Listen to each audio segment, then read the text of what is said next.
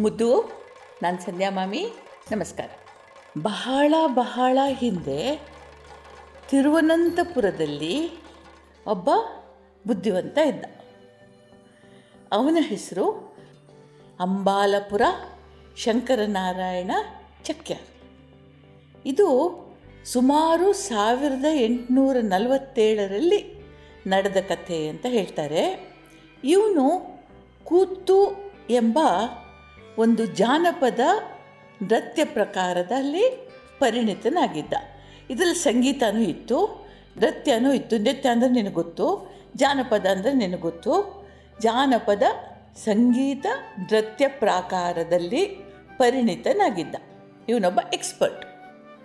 ಇವನ ಜೀವನದ ಗುರಿ ತಿರುವನಂತಪುರದ ಮಹಾರಾಜರ ಆಸ್ಥಾನದಲ್ಲಿ ಒಂದು ಪ್ರದರ್ಶನ ಕೊಡಬೇಕು ಅಂತ.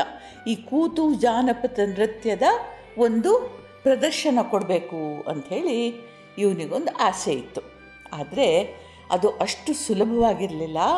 ಮಹಾರಾಜರಿಗೆ ಸಮಯಾವಕಾಶ ಇರಬೇಕು. ಪ್ರದರ್ಶನ ಅವರ ಸಮಯಕ್ಕೆ ಯೋಗ್ಯವಾಗಿರಬೇಕು. ಯಾಕೆಂತಂದರೆ ಮಹಾರಾಜರು ಪ್ರದರ್ಶನ ನೋಡೋದು ಅಥವಾ ಒಂದು ಪರ್ಫಾರ್ಮೆನ್ಸ್ ನೋಡೋದು ಅಂತಂದರೆ ಅವರ ಮಟ್ಟಕ್ಕೆ ಸರಿಯಾಗಿರ್ಬೇಕದಲ್ವಾ? ಆದರೆ ಈ ಚಾಕ್ಯಾರ್ ಜಿಗಣೆ ಅಂತೆ.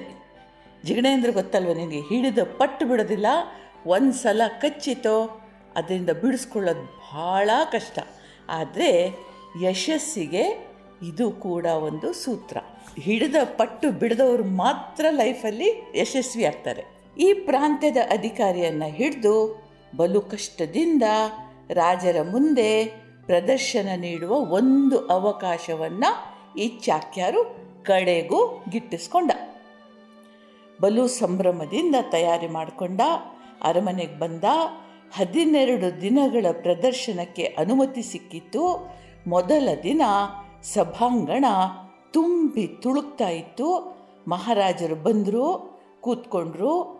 ಶಂಕರನಾರಾಯಣ ಚಾಕ್ಯಾರ್ ತನ್ನ ತನು ಮನಗಳನ್ನು, ತನು ಅಂದರೆ ದೇಹ ಮನ ಅಂದರೆ ಮನಸ್ಸು, ನಿನಗೆ ಗೊತ್ತು?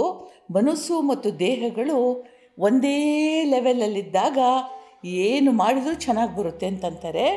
ಇವನು ಹಾಡ್ದ, ಕುಣಿದ, ಕತೆ ಹೇಳ್ದ, ಕಿಕ್ಕಿರಿದು ನೆರೆದ ಸಭಾಸದರಿಂದ ಚಪ್ಪಾಳೆಗಳ ಸುರಿಮಳೆಯಾಯಿತು. ಮಹಾರಾಜರು ಮಾತ್ರ ತುಟಿ ಪೆಟ್ಟಕ್ಕೆನ್ನದೆ ಎದ್ದು ಹೊರಟು ಹೋದರು ಹೋದವರು ಮಾರನೇ ದಿನ ಬರಲೇ ಇಲ್ಲ. ಅದರ ಮಾರನೇ ದಿನವೂ ಬರಲಿಲ್ಲ, ಮುಂದಿನ ದಿನವೂ ಬರಲಿಲ್ಲ. ಚಾಕ್ಯಾರಿಗೆ ಬಹಳ ದುಃಖವಾಯಿತು. ಹೇಗೆ ಕಾರಣ ಕಂಡುಹಿಡಿಯೋದು ಅಂತ ಯೋಚಿಸಿ ಯೋಚಿಸಿ ಸುಸ್ತಾದ ಕಡೆಗೆ ಕಂಡದ್ದು ಒಂದು ಉಪಾಯ. ತನ್ನನ್ನು ಈ ಅರಮನೆಗೆ ಪರಿಚಯಿಸಿದ ಕಿಲಿಮನ್ನೂರಿನ ಅಧಿಕಾರಿನೇ ಹಿಡಿಯೋದು ಅಂತ. ಅಧಿಕಾರಿಗಳು ಸಮಸ್ಯೆಯನ್ನು ಮಹಾರಾಜರ ಮುಂದಿಟ್ಟು ಉತ್ತರ ತಂದರು. ಚಾಕ್ಯಾರನ ನೃತ್ಯ ಮತ್ತು ವಿವರಣೆ ಎಲ್ಲ ಚೆನ್ನಾಗಿತ್ತು, ಸರಿಯಾಗೇ ಇತ್ತು. ಆದರೆ ಸ್ವರದಲ್ಲಿ ಮಾಧುರ್ಯ ಇರಲಿಲ್ಲ, ಮೃದುತ್ವ ಇರಲಿಲ್ಲ ಅಂತ ಅಂದರು. ಬಹುಶಃ ರಾಜರು ಕೂಡ ಈ ಸಂಗೀತ ನೃತ್ಯ ಪರಿಣಿತರಾಗಿದ್ದರೂ ಒಳ್ಳೆ ವಿಮರ್ಶೆ ಮಾಡಬಲ್ಲರು ಅಂತ ಕಾಣುತ್ತೆ ಅವರಿಗಿದು ಕರೆಕ್ಟಾಗಿ ಗೊತ್ತಾಗಿತ್ತು. ಕೊನೆಯ ದಿನ ಚಾಕ್ಯಾರನಿಗೆ ಕೊಡಬೇಕಾದ ಸಂಭಾವನೆ ಕೊಟ್ಟರು ಸಮ್ಮಾನ, ಉಡುಗೊರೆಗಳು ಸಿಗಲಿಲ್ಲ. ಭಾರಿ ನಿರಾಸೆ ಆಯಿತು ಅವನಿಗೆ. ಆದರೆ ಧೈರ್ಯ ಕುಂದಲಿಲ್ಲ ಆಗಿಂದ ಹಾಗೆ ಒಂದು ಘೋಷಣೆ ಮಾಡಿದ, ನಾನು ಒಂದು ವರ್ಷದಲ್ಲಿ ವಾಪಸ್ ಬರ್ತೀನಿ.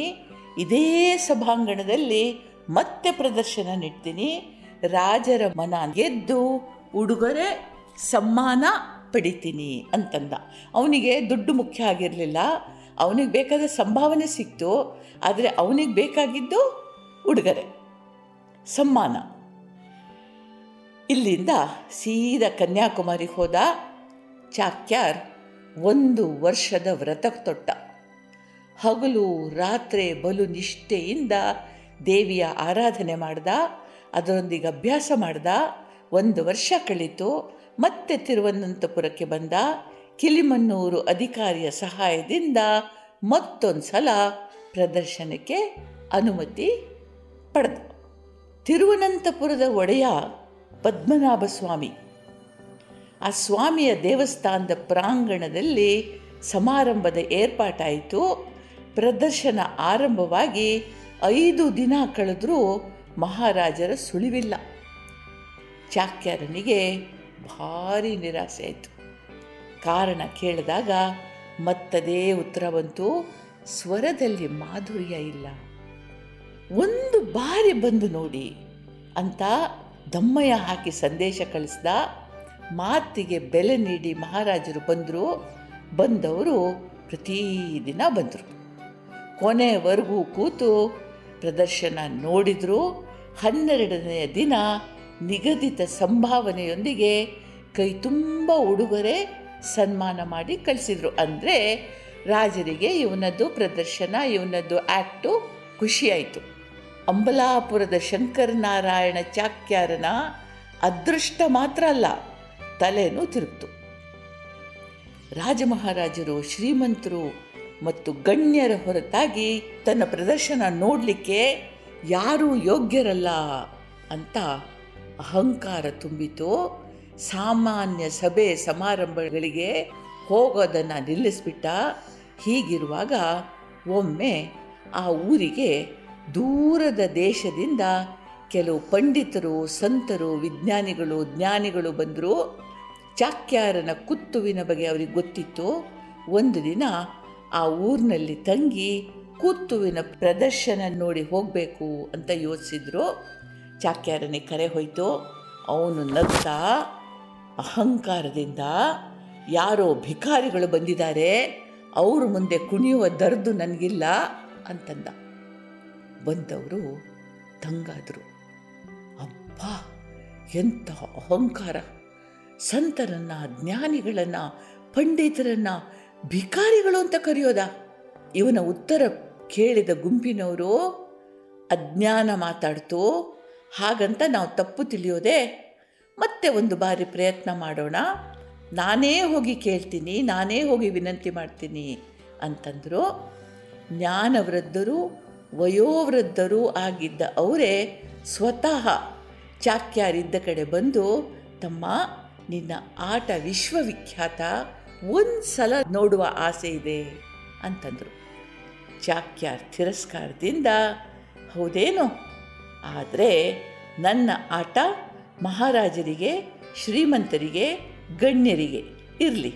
ನಿಮ್ಮ ವಯಸ್ಸಿಗೆ ಬೆಲೆ ಕೊಟ್ಟು ಹಾಂತೀನಿ, ನೀವು ಯಾತ್ರೆ ಮುಗಿಸಿ ಮರಳಿ ಬರುವಾಗ ಬನ್ನಿ ಅಂದ ಅಪಹಾಸ್ಯದಿಂದ. ಯಾಕೆ ಗೊತ್ತಾ? ಅವ್ರಿಗೆ ತುಂಬ ವಯಸ್ಸಾಗಿತ್ತು, ವಾಪಸ್ ಬರಲ್ಲ ಅಂತ ಇವೊಂದು ಸೂಚನೆ. ಅವರು ಹಾಗೇ ಆಗಲಿ.